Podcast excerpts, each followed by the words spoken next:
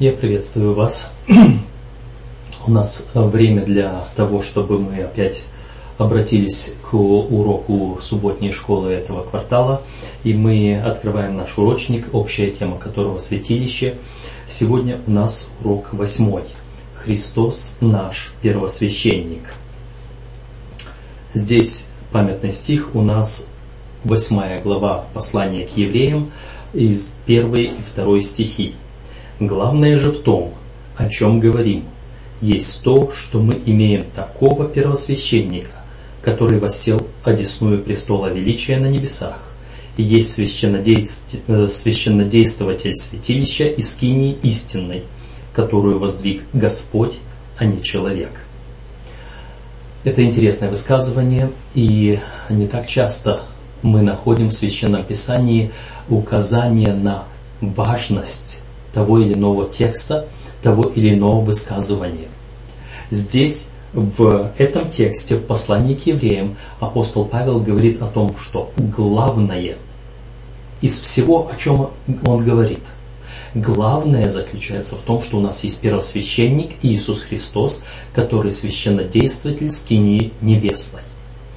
Э, я уже как-то ранее в уроках и в комментариях к уроку обращал внимание на то, что для многих, для многих христиан других конфессий служение Христа в небесном святилище является чем-то лишним, чем-то придуманным адвентистами седьмого дня, чем-то, что э, является не является не, или не имеет вообще основания в Священном Писании, в Библии, якобы только в духе пророчества у Елены Уайт мы находим э, учение о Христе в небесном святилище.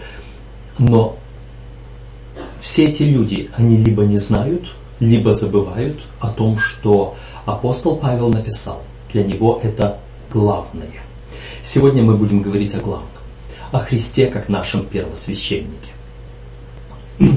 Но прежде чем я э, буду разбирать э, эту тему, я хотел бы э, обратиться к тем нескольким вопросам, которые поступили к нам уже до сих пор, чтобы не откладывать их надолго.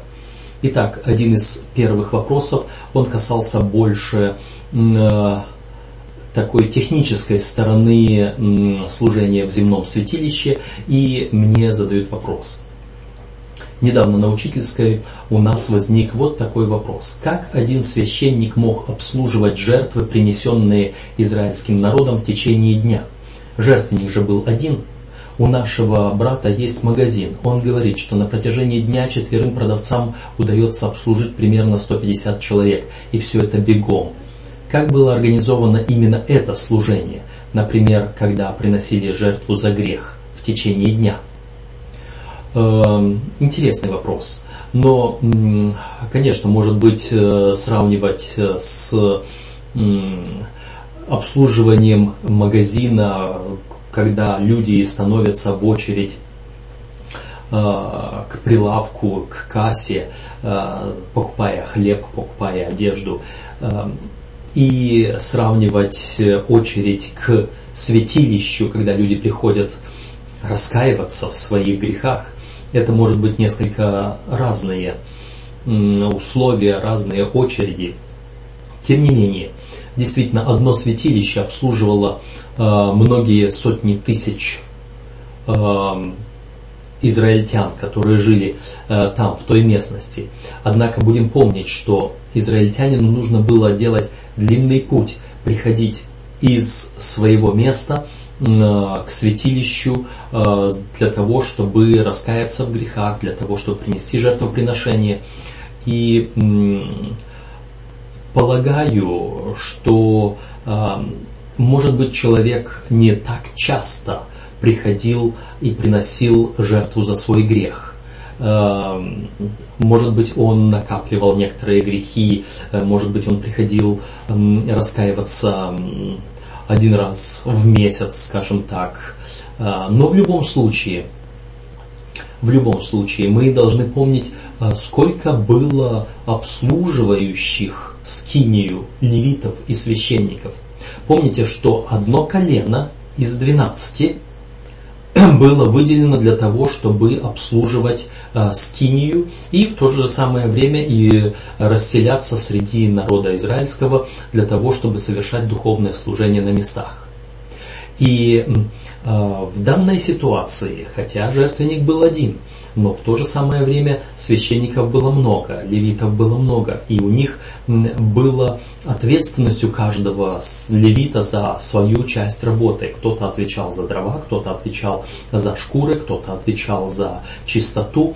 Э, и по этой причине одновременно здесь же можно было обслуживать нескольких человек.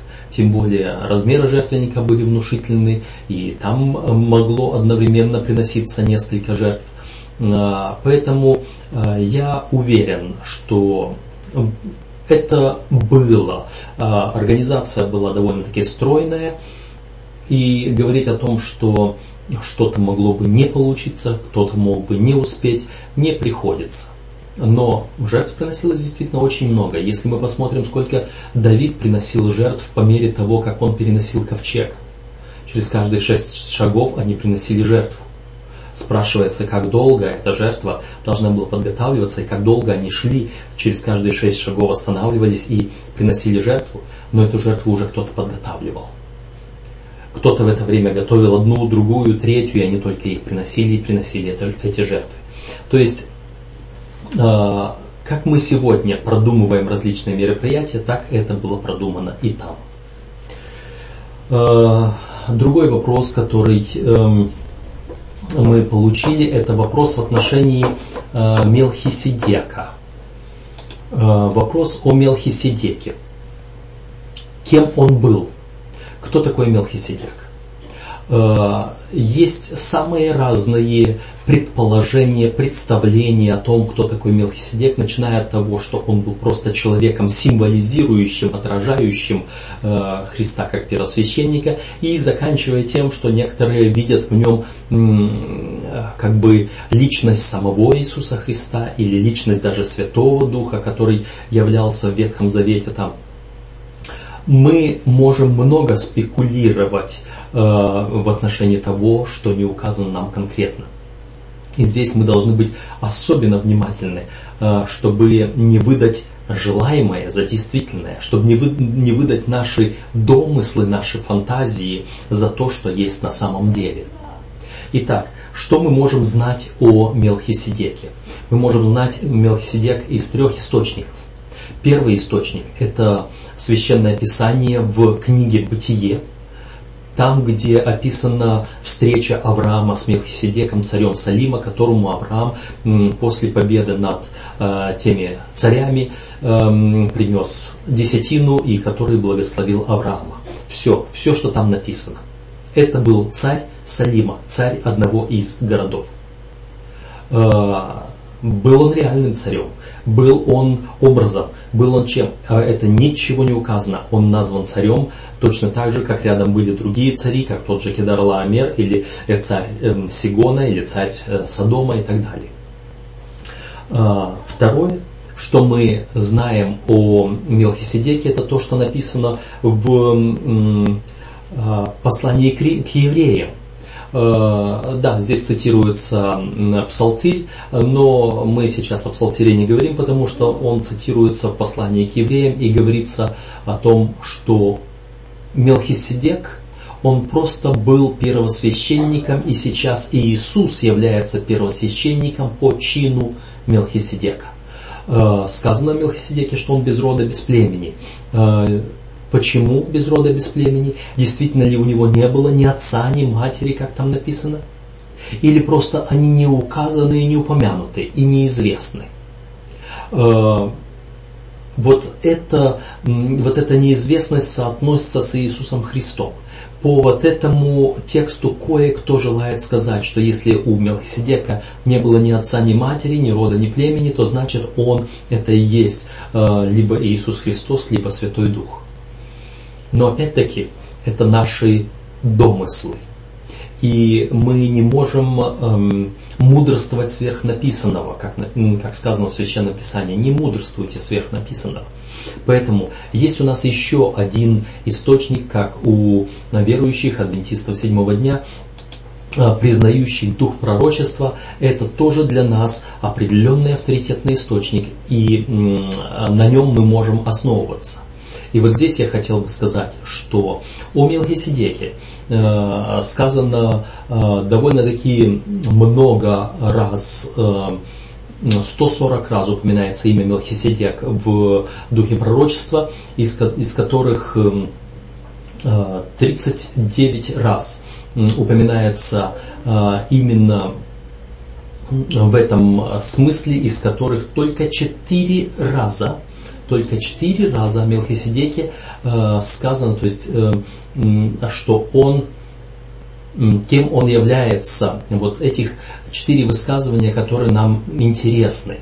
Значит, одно высказывание из книги «Желание веков», где перечисляется значит, э, кем был Христос, говорят. Это 63 глава книги «Желание веков». Э, и говорят, кем был Христос? Христос был Мелхиседеком, царем Салима, царем мира. Эм, но э, это было сказано точно так же, как и некоторые другие после этого высказывания, эм, которые не обязательно говорят, что эм, Иисус Христос и Мелхиседек это одна личность. Точно так же, как и Иоанн Креститель не был Ильей, но был Ильей, а как Христос сказал, Он есть Илья, которому надлежит прийти, но Он не был Ильей непосредственно, а только был его а, продолжением, отображением, символом, скажем так. А, точно так же и к Христу эти слова можно отнести. И есть другая фраза, другая цитата, которая записана в первом томе избранных вестей, э, в 65 главе на странице 410. Э, я хотел бы зачитать этот текст, потому что он достаточно интересный. Именно Христос говорил через Мелхиседека, священника Бога Всевышнего. Мелхиседек не был Христом, но он был глазом Божьим в мире, представителем Отца. Христос обращался ко всем поколениям прошлого. Христос вел свой народ и был светом миру. Когда Бог избрал Авраама глашатаем своей истины, Он вывел его из страны, от родства его и отделил его. Бог хотел сформировать характер Авраама по своему образцу и научить его по своему плану. Аврааму нужно было освободиться от влияния учителей мира сего. Ему надлежало научиться управлять своими детьми и своим домом, держаться пути Господнего и так далее. Заметим, здесь сказано было, Христос говорил через Мелхиседека, но Мелхиседек не был Христом. То есть это отражение. Итак, э, на основании этих источников, на основании этих трех мест бытия, послания к евреям и духа пророчества, мы можем четко сказать, Мелхиседек есть человек. И Иисус Христос есть воплотившийся Господь, Бог. Э, и говорить о том, что Мелхиседек был Христом или что Мелхиседек был Духом Святым, у нас нет никакого основания. А, поэтому не будем спекулировать этим в дальнейшем, будем знать, что ни Библия, ни Дух пророчества не дает нам основания говорить такого. А, если кто-либо может высказать свое мнение сверх, это может быть мнение, на котором мы не останавливаемся, мы не спекулируем, мы не обсуждаем, не спорим о мнениях. Мы обсуждаем только то, что действительно написано. Так написано, говорится. Еще один вопрос всплыл недавно в отношении, который имеет отношение именно э, к нашему уроку, э, к нашему уроку Христос наш первосвященник. И этот вопрос касается э, разговоров, которые идут вокруг того, что якобы ковчег завета найден. Был ли найден ковчег завета? Или это досужие разговоры, Э, или вымысел какого-то человека, конкретного человека, которого называют как нашедшего ковчег завета. Э, мы сейчас об этом говорить не будем. Это не то место, где мы обсуждаем, прав или не прав, по каким деталям мы можем э, надеяться или говорить, что о, это говорит, э, этому можно верить, или вот, вот это сомнительные моменты, которые не позволяют нам верить. Э, я хотел бы обратить внимание на такой момент.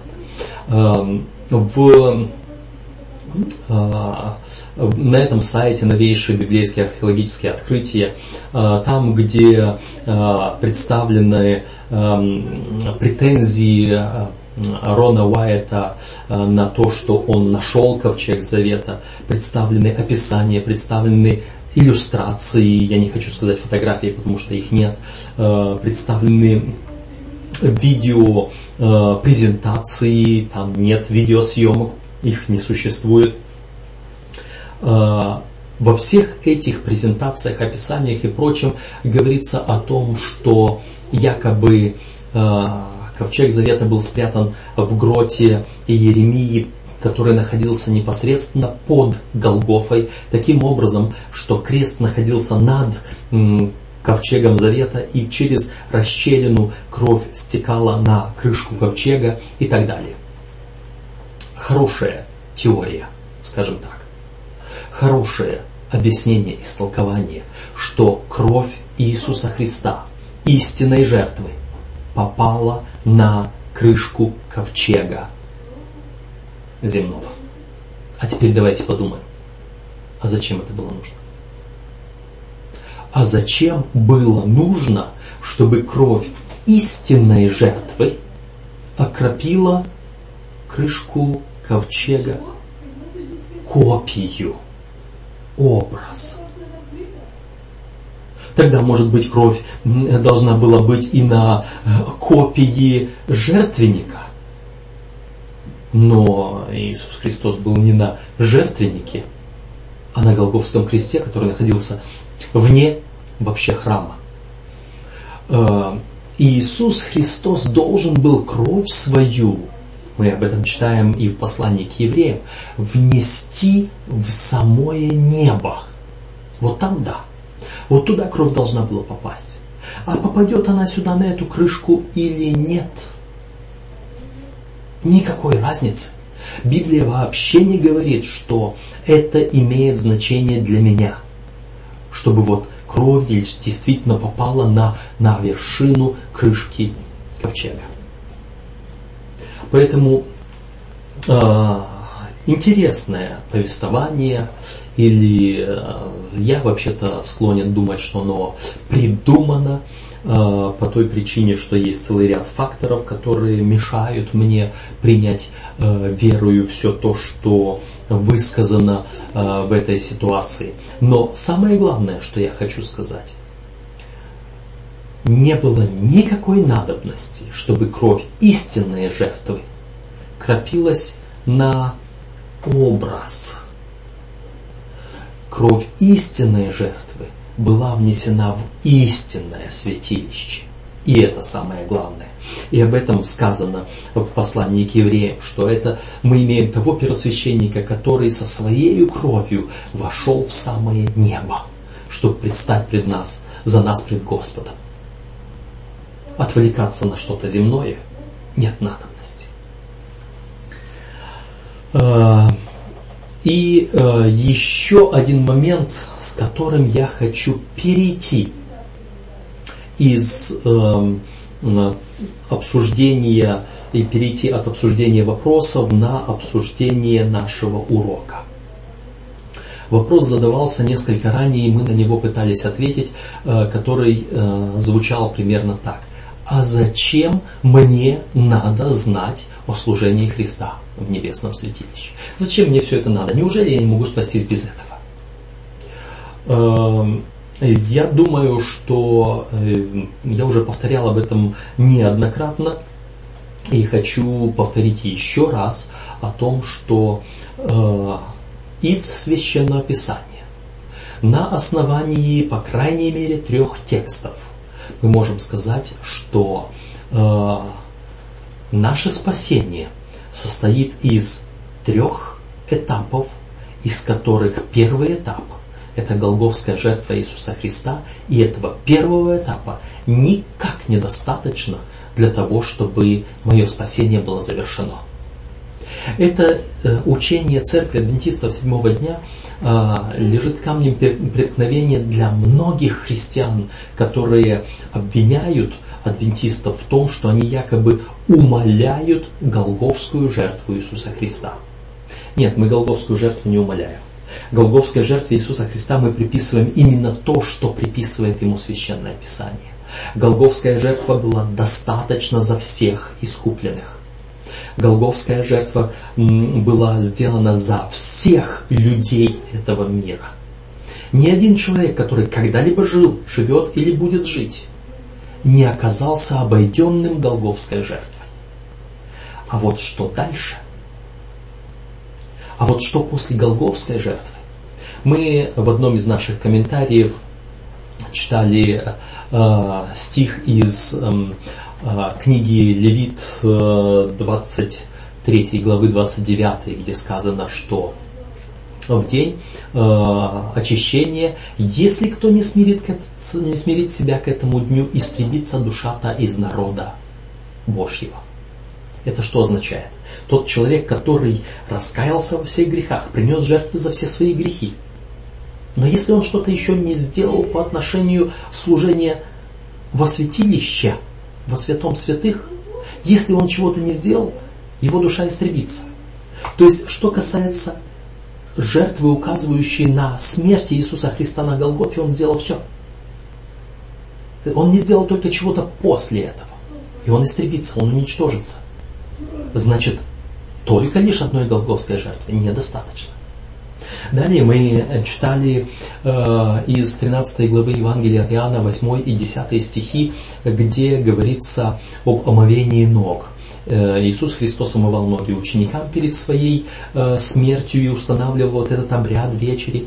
Петр завозмущался, нет, нет, Господи, ты ли мне омоешь ноги? Нет, никак. Э, он делал это из вежливости, из чего мы не говорим сейчас о побуждениях, но мы обращаем внимание на слова Христа. Он говорит, а мы тому нужно только ноги омыть. Но если я тебе ноги не омою, не имеешь части со мною вовек. И это очень серьезное предостережение. Кто такой омытый? Эм, омытый, апостол Петр говорит, это принявший крещение. Что такое крещение Иоанна? Иоанн взял обычное еврейское омовение, микву. Когда это омовение, это было омовение, которое совершали священники перед входом во святилище. Омовение это которое совершал каждый благочестивый еврей, возвращаясь с рынка где он общался с людьми, касался чего-то нечистого. Э, омовение, которое совершали люди после прикосновения к нечистому животному или к умершему человеку, эм, это омовение, которое совершала женщина после ее очищения. Э, то есть омовение и крещение, они имеют общий, общий обряд, общую форму. И вот это крещение стало символизировать, что человек умирает для греха, чтобы встать для новой жизни, воскреснуть для новой жизни со Христом. Крещение есть символ смерти Иисуса Христа в Новом Завете. Мы сейчас не приносим жертву, указывающую на Иисуса Христа на Голгофе, но мы совершаем крещение, указывающее на принятие Голговской жертвы Иисуса Христа. И вот Иисус Христос в вечере своей, говоря о, э, о омовении ног, об этом обряде, Он сказал, крещенному, омытому недостаточно быть. Нужно еще омыть ноги. Некий обряд, имеющий э, какое-то отношение к э, Иисусу Христу, к тому, что Он совершает, к Его служению, которое Он совершает для нас. Но самое главное, что мы из этого говорим, жертвы Христа на Голгофе недостаточно для вечности. Нужно еще что-то. И потом мы читали из 15 главы первого послания к Коринфянам. 15 глава повторяет все Евангелие, начиная от э, смерти Иисуса Христа на Голгофе и далее. И апостол Петр там говорит, апостол Павел говорит там в стихах 14, 17 и 18. Он говорит, если бы Христос не воскрес, то наша проповедь, наша вера напрасны. Если бы Христос не воскрес, то мы еще во грехах наших. Как? Смерть Иисуса Христа не очистила нас от грехов? Апостол Павел говорит, нет. Он говорит, и умершие во Христе воскре... погибли. Что значит умершие во Христе? Эм, евангельские христиане, которые эм, акцентируют внимание на важности э, голговской жертвы, говорят, что да, голговская жертва за всех эм, достаточно, но нам надо ее принять. Вот это принятие только голговской жертвы, и все, и как только я ее принял, все, я спасен. Я спасен. Но апостол Павел говорит, умершие во Христе, то есть принявшие Христа, погибли, если бы Христос не воскрес. То есть что-то происходит после смерти такое, что э, очень важно, без чего невозможна вечная жизнь, без чего невозможно даже прощение грехов. Мы читали из Римлянам 5 главы стихи 9 и 10, где говорилось о том, что смерть Христа, кровь Его только примиряет нас с Богом, а вот спасает нас жизнь Иисуса Христа. И мы пришли к выводу, что эта жизнь не те три с половиной года или 33 года, которые, жизнь, которые Иисус прожил до Голгофы, а спасает нас та жизнь Иисуса Христа, которой Он живет после воскресения – Потому что в 8 главе послания к римлянам, в 30 стихах, э, там говорится, что Иисус Христос и умер, но и воскрес. Он и одесную Бога, Он и ходатайствует за нас. Вот это ходатайское служение Христа, это то, о чем мы говорим здесь, в нашем уроке сегодня. Служение в первом отделении святилища небесного. Вот это та вторая часть служения Иисуса Христа, без которой спасения наше не может быть. Даже несмотря на Голгоф. И ведь подумайте, э, приходит в Ветхом Завете э, благочестивый иудей, согрешивший, э, к воротам Скинии, приводит свое жертвенное животное, исповедует грехи. Священник протягивает руку, берет крови, мажет на рога жертвенника. Тут же берут э, левиты, все прислуживающие эту жертву, разделывают, подготавливают и возлагают ее на жертвенник. Производится жертва за грех, или же жертва повинности, или же даже жертва всесожжения, которая в общем приносилась за весь народ. И все. И больше священник ничего не делает не несет кровь во святилище, не берет, не съедает сам это, куска этой жертвы, чтобы взять грех на себя. И что получится? Вы понимаете, что происходит? Когда в, служении во святилище приносилась жертва за грех, часть этой жертвы должно было съесться священниками, чтобы грех перешел на священника, и священник его носил. Мы говорили об этом в уроке, когда говорили о жертве за грех. А, либо священник должен был взять часть крови этой и внести в, в скинию и там покропить ею. Это было неотъемлемой частью служения очищения греха. Мы говорили о том, что еще тот грех должен был быть оттуда из скини очищен потом в конце года. Да, это еще одно служение. Но мы говорим сейчас о том, что кровь должна была быть внесена во святилище. Либо непосредственно кровь, либо когда священник съедал часть жертвенной, э, э, часть мяса жертвенного животного и сам входил во святилище для, для служения там. И там он совершал какое-то служение. Там он совершал служение у золотого жертвенника, на котором нельзя было ничего сжигать, кроме фимиама.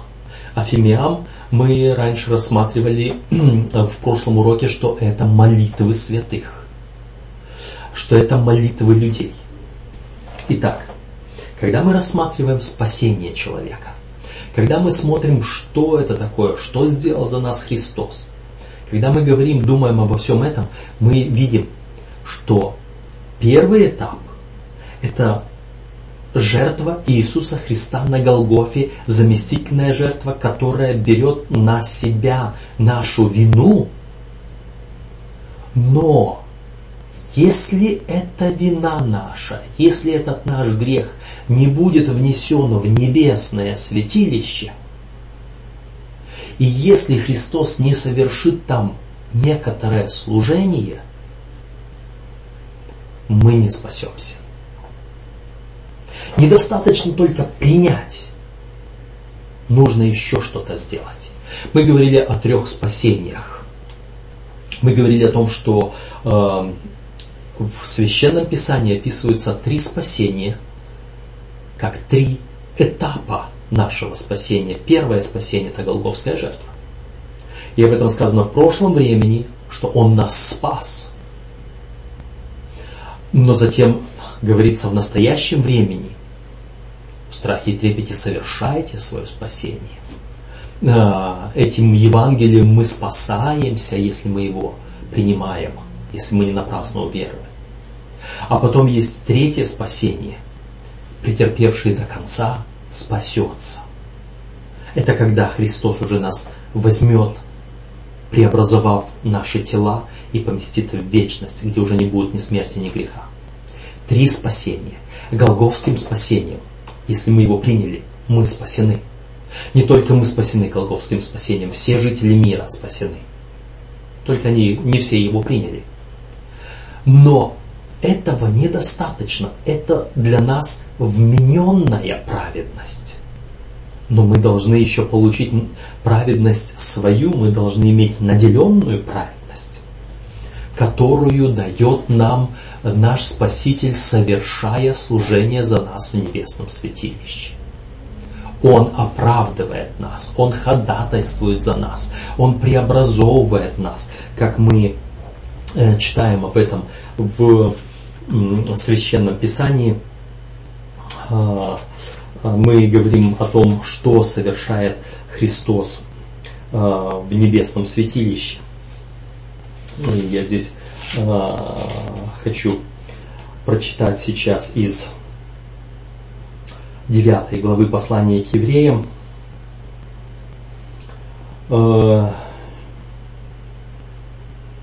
И здесь говорится, что в 24 стихе, но Иисус Христос вошел не в рукотворное святилище по образцу истинного устроенное, но в самое небо, чтобы предстать ныне за нас пред лице Божие.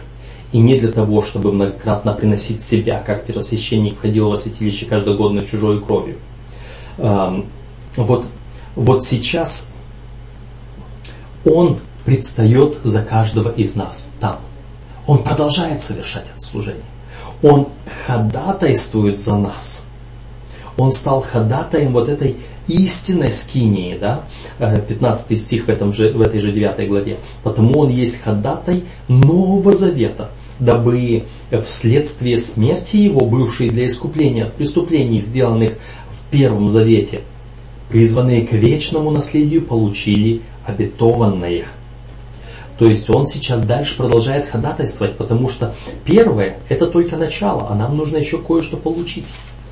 И вот сейчас, помните, мы говорили о том, что э, жертва – это место, где происходит, то есть Голговская жертва – место, где происходит обмен э, со, со Христом. Мы Христу отдаем нашу наготу и наш грех, а Он нам дает свою одежду праведности и свой характер, свою чистоту. И мы должны возрастать в этом сейчас. Вот там этот обмен произошел, а затем мы возрастаем. Мы должны дойти до, до полного возраста Христова, как мы читаем это в, во втором послании к Коринфянам. Здесь мы видим 2 Коринфянам 3 глава 18 а, стих. Мы же все открытым лицом, как в зеркале, взирая на славу Господню, преображаемся в тот же образ от славы в славу, как от Господня Духа. Вот это наше спасение сейчас, которое мы совершаем каждый день. Мы должны преобразиться в Его образ, иначе Он нас не сможет принять. Он ходатайствует за нас, да, для этого. А, и а, продолжая дальше говорить об этом, прочитаем еще текст в отношении э, Нового Завета, потому что Христос сделался ходатаем Нового Завета. И мы читаем здесь в 8 главе послания к евреям, э, я с 8 стиха читаю. Но пророк, укоряя их, говорит, вот наступают дни, как говорит Господь, когда я заключу с домом Израиля и с домом Иуды новый завет. Не такой завет, какой я заключил с отцами их в то время, когда э, вел их за руку, чтобы вывести их из земли египетской. Потому что они не прибыли в том завете моем. И я пренебрег их, говорит Господь. Вот завет, который я за, э, завещаю дому Изра... Израилеву после тех дней, говорит Господь. Вложу законы мои в мысли их, и напишу их на сердцах их, и буду их Богом, а они будут моим народом. И не будут учить каждый ближнего своего и каждый брата своего, говоря, познайте Господа, потому что все от мала до большого будут знать меня, потому я буду милостив к неправдам их, и грехам их, и э, грехов их, и беззаконий их не воспомяну более. О чем здесь идет речь? Новый Завет, и это, эти слова взяты у пророка Еремии, 31 глава, 31 стих. Эм, этот Новый Завет, он заключается в том, что законы, Еремия произнес эти слова, и какие законы были тогда, мы знаем. Это я к тому, что не нужно сейчас пытаться говорить, что якобы Христос изменил некие законы, дал какой-то свой новый закон. Те самые законы, которые были при пророке Еремии, они будут вложены в сердце наше. Но разница в чем? Когда мы приходим к Голгофе, э, Господь не спрашивает меня, э, какой я. Господь не спрашивает меня в отношении того моего характера, в отношении моего, моей чистоты, моей, э, моего уровня отражения характера Христова. Он просто вменяет мне свой характер. Но потом он желает, как он говорит, иди и впредь не греши. И он дает мне силу не грешить. Он наделяет меня способностей. И здесь он говорит, я вкладываю в твое сердце мой закон – так что ты сам уже будешь, не нужно будет тебе напоминать и учить, ты сам из своей, изнутри своей будешь желать исполнять его. Вот это то, что происходит сейчас. Иисус Христос, ходатайствуя, эм, Он делает меня способным жить вот этой спасенной жизнью. Он делает меня способным э, отражать Его характер – он делает меня способным, так как Он сам Христос, Он был искушен во всем, не согрешил. Он делает меня способным не согрешить, потому что он наделяет меня своей праведностью, потому что я преобразовываюсь в его характер, потому что он закон свой вписал в моем сердце, и это сердце мое руководит мною. Как в первом послании Иоанна, в третьей главе сказано, что «А теперь Эм, значит, всякий согрешающий не видел его и не познал его. Но тот, который со Христом, он не может грешить, потому что семя его, то есть Иисус Христос, живет в нас, в нашем сердце. Закон Божий в нашем сердце, и я не могу грешить. Потому что Бог производит во мне свое желание и действие, как записано в Филиппийцам 2 главе 12 стихе.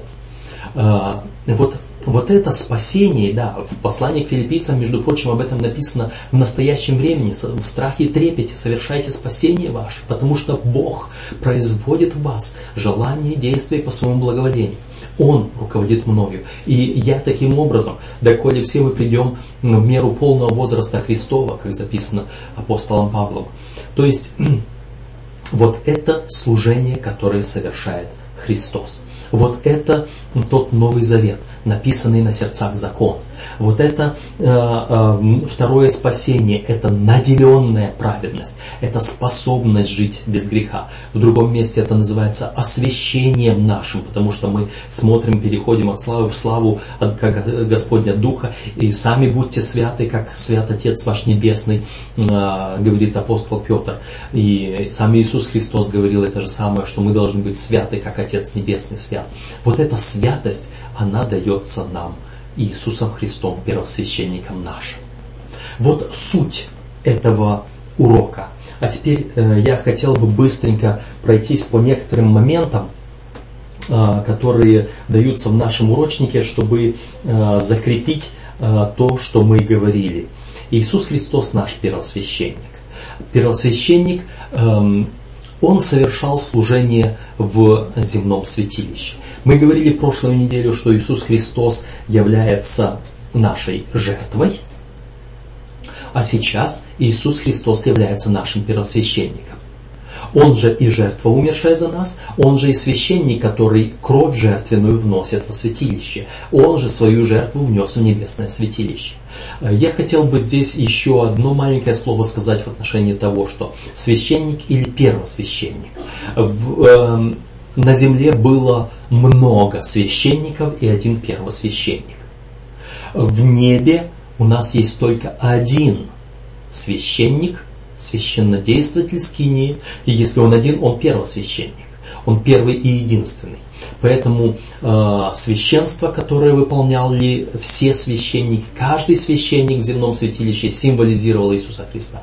И первосвященник ежедневно совершал служение во святилище, служение э, кождения перед э, золотым жертвенником. Он еженедельно совершал служение э, на, у стола хлебов предложений. Он регулярно подправлял светильники, чтобы они горели днем и ночью в скине. То есть это служение священника в небе. Он ходатайствовал за каждого человека. Э, вот это служение у золотого жертвенника в скинии, совершаемое священником, это было служение ходатайства – и это то, что делает ходатай сегодня. Между прочим, здесь нам напоминается о том, что э, э в э, разделе «Защитники ходатай» говорится о том, что в 1 Иоанна 2 главе 1 и 2 стихи, где сказано, а если кто согрешит, то мы имеем ходатая, используется слово «параклетос». Это то же самое параклетос, греческое слово утешитель или ходатай, которое э, в 16 главе Евангелия от Иоанна употреблено к Духу Святому как утешителю. И вот по этой причине некоторые люди пытаются перебросить э, Духа Святого, так сказать, перебросить на Мелхиседека и сказать, что Мелхиседек это Святой Дух. Параклетос это сам Иисус Христос. Параклетос это Дух Святой Утешитель. Параклетос это роль, которую выполняет Господь для нашего спасения сегодня. Утешитель, э, ходатай, поддерживающий нас. Он является посредником нашим. Посредник между э, Богом и человеком. Эм, э, и об этом непосредственно сказано в Священном Писании. Един посредник между Богом и человеком, человек Иисус Христос. Э, о посреднике много сказано в Священном Писании, но мы должны помнить, никто другой не может быть посредником. Сегодня в некоторых церквах люди пытаются э, просить э, кого-то походатайствовать за них, различных святых, умерших, которые жили, как им кажется, благочестивой жизнью, что они теперь достойны перед Богом приносить наши молитвы. Это не библейское учение. Более того, и не библейским учением является посредничество пастора, священнослужителя. У нас есть один посредник между человеком и Богом, человек Иисус Христос. Говоря, что это человек Иисус Христос, апостол Павел хотел акцентировать внимание, насколько он близок к нам, насколько он может понять нас. Послание к евреям о том и говорит, что таков должен быть наш первосвященник, умеющий сострадать, понимающий нас. Он является нашим посредником, поэтому мы не боимся. Он ходатай наш, Он защитник нас. И он этот великий первосвященник. Его характеристики, какие представлены э, в послании к евреям. Сострадающий, перенесший все тяготы, эм, который понимает нас. И сам в то же самое время совершенный, идеальный. И в то же самое время он Господь, он Творец. Э, он пришел только с одной жертвой. Мы уже об этом говорили. Он не имеет нужды за себя приносить жертвы, как Арон. А, Арон был грешником. И если вдруг случалось, что он вдруг недостойно вошел во святилище, Он мог там погибнуть, и тогда что будет с народом, за которого он ходатайствует? Со Христом этого быть не может. Христос ходатай. Он действительно отстоит наше право, отстоит наше дело, если мы его ему поручим. Он является и нашей жертвой, он является и нашим э, первосвященником, совершающим служение дальше в святилище. И здесь нам предлагается обратить внимание на интересную фразу, где э, говорится в избранных вестях во втором томе, страница 32 и 33. Э, совесть может освободиться от осуждения через веру в кровь Христа. Все могут стать совершенными в нем. Благодарение Богу за то, что это возможно. Мы можем э, предоставить, э, мы можем претендовать на освящение, э, наслаждаться благословениями Божьими, э, но более того, э, что Христос и Бог, э, мы можем претендовать на освящение, наслаждаться благоволением Божьим, но бояться того, что Христос и Бог думают о нас, не бояться того, что Бог и Христос думают о нас, но размышлять о том, что Бог думает о Христе, нашем заступнике. Вот это последняя мысль. Мы можем не бояться того, что Бог и Христос думают о нас, а думать о том, что Бог думает о Христе, о нашем заступнике. Э, сейчас, когда я прихожу к Иисусу Христу, и Он наделяет меня своей праведностью, самое главное, чтобы я доверил свою жизнь Ему, моему ходатаю и заступнику. И тогда мне не важно, что кто-то будет думать обо мне. Я не буду видеть, Отец будет смотреть на меня и видеть Христа передо мною, моего заместителя, моего ходатая. И действительно, как сказано в 8 главе послания к римлянам, если Господь, если Бог Сына Своего не пощадил, но отдал за нас, как с Ним не дарует нам и всего? Кто будет обвинять избранных Божьих? Христос оправдывает. Он умер, но и воскрес. Он и одесную Бога, и ходатайствует за нас. Вот это та неотъемлемая часть нашего спасения. Вторая часть, второе спасение, которое мы должны совершать страх, во страхе и трепете сегодня, для того, чтобы наследовать спасение. Да поможет нам Господь понять важность этого служения и жить спасенными в этом мире, жить спасенными ходатаем нашим Иисусом Христом, потому что мы не возвращаемся к Голгофе многократно. Христос однажды принес себя в жертву. И не надо опять и опять распинать Ему себя за нас.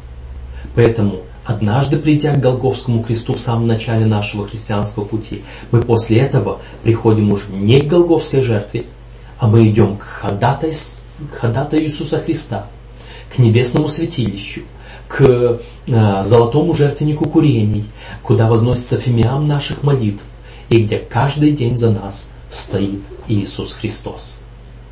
В этом наша надежда. Господь да благословит вас в понимании этой важной темы